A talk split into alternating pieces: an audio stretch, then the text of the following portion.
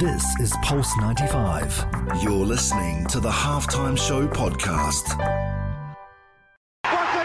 This is the halftime show with Omar Al Duri on Pulse 95. Nice strike! Oh, better than nice! Wonderful! And now,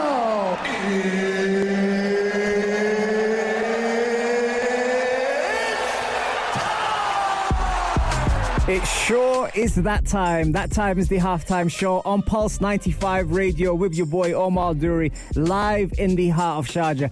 And boy, have I missed you guys. Yes, I have been away, but you know what? We've been reporting to you from Thailand. And now that I'm back in the studio, I can tell you all about what's going to happen across the hour. Well, how you can take a trip to reset, meet good people, get yourself on track mentally, physically, spiritually, and emotionally is something that is often a challenge. Well, your host, Omar Duri, happened to do that in Thailand.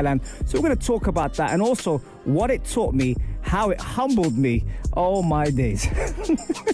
and the beautiful people that I met whilst I was there. All that and more across the hour on the only place to be at 3, the halftime show on Pulse 95.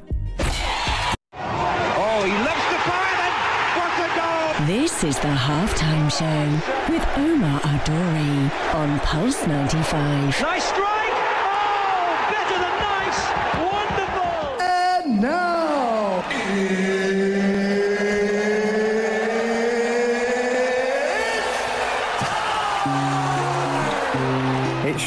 is that time. And you know what? It's the halftime show on Pulse 95 Radio. We got to give a couple of um, big, big shout outs to some people that um, absolutely made my trip while I was in Thailand. The Asr prayer is about to go off. So before we do that, let me just tell you guys now.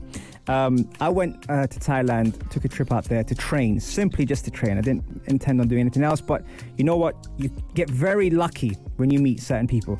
And uh, shout out to Olivia, Bella, Ronald, uh, the Cat Vest crew as well for being absolutely fantastic, and everyone that pretty much looked after me while I was out there.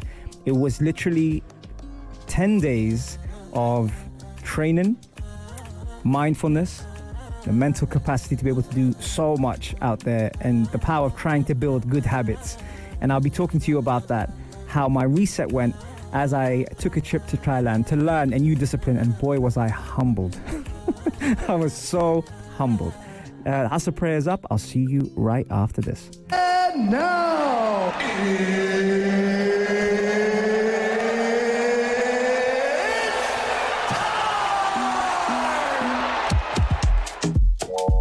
It sure is that time. It's the halftime show on Pulse 95 Radio. Shout out to everyone who's tuned in around the world, whether it's 95 FM, pulse95radio.com, our app, Sharjah Broadcasting Authority, or if you're chilling at home, watching us live on YouTube. Question for you guys today how do you reset when you travel and what kind of habits do you build? Because that's the theme of the show. And as i'm doing that i got to give a couple of big big shout outs to those that helped me with my reset when i was out in thailand hence why your host was not here in the studio live.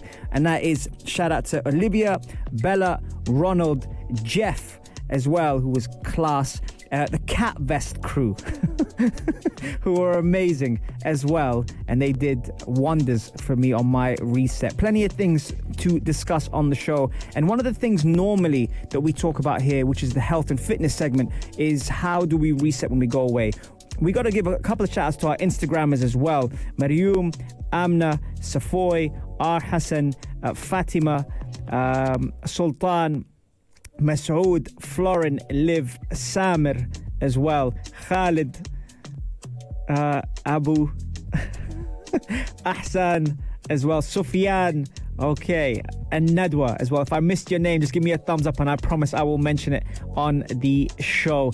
Um, travel equals boosts and mood and creativity, says Marium. I like that. And to be honest with you, my trip was very, very humbling. A, because I had to take up a new sport, a new discipline. Now, for those that know, um, I do obviously do boxing and I do enjoy combat sports. One of the things that I don't do is Muay Thai, the elbows, the knees. Um, pretty much a whole different skill and art. So as I went to Thailand, one of the things I wanted to learn as much as I could in the 10 days that I was there was the art of Muay Thai. And as you know, that nowadays people travel from all around the world to Thailand to be able to learn things. Now, also, there are those people that have uh, an idea of Thailand that is very, very different to what I'm about to describe. But believe me or not, your host did not live leave his street which was the Soi in Chalong. And literally, it was the fitness street that he did not step off, even though he was tempted to maybe go and see the beach or other things, although it was rainy. It was one of those things that I thought, you know what, we're going to try and flip this around a little bit, switch it up, and do something where you can be completely selfish and focus on your schedule. How did the schedule look like? You ask. Well, pretty much waking up in the morning, heading down, walking over to, you know, everything was on that street, so I didn't have to walk too far. So walking over to uh, one of the uh, fitness uh, Muay Thai camps and working with a coach who is one of the specialists of Muay Thai in that gym. So I went down completely new, by the way, and to the point where I was so happy that some of my friends, which I late, uh, later, you know, made, uh, were nice enough not to laugh at me on the first day in terms of adjustment, in terms of stance, hips, elbows, knees, all that's pretty new to me. So that was something that I definitely, definitely had to uh, learn how to do. So that was day one. On the Muay Thai, it's one of those things that may look easy, but when you're actually doing it, you realize A, the energy that is pretty much used up, B, the level of concentration you need to do, and especially C, where you have to try and, you know, absorb as much information uh, from one of the coaches who will try and teach you their way how to do things. Happy Wednesday to you too, Abdullah. Nice to hear from you. So that was day one. Day one was all about Muay Thai. It was all about being able to try and learn um, a skill. Because I just traveled the night before, so I thought, you know what, day one, we're only going to do one session. So we did the Muay Thai in, uh, shout out to Co- Coach Kru Moo. That was my coach, yeah. Did that. Next day, we thought, you know what, let's add some conditioning. So I still did the, the Muay Thai 10 to 11, upon which I met uh, Ronald Bella and, and Liv. And then uh, ended up taking it to the conditioning set, which was a different gym, uh, open, quite raw, uh, brutal, and tough. So between 11 and 2.30, I couldn't eat really because I didn't want anything to come out. So I thought, you know what, let's have a, a nice little protein vegan shake. You might laugh at me when I say that, but that's exactly what I had, I swear.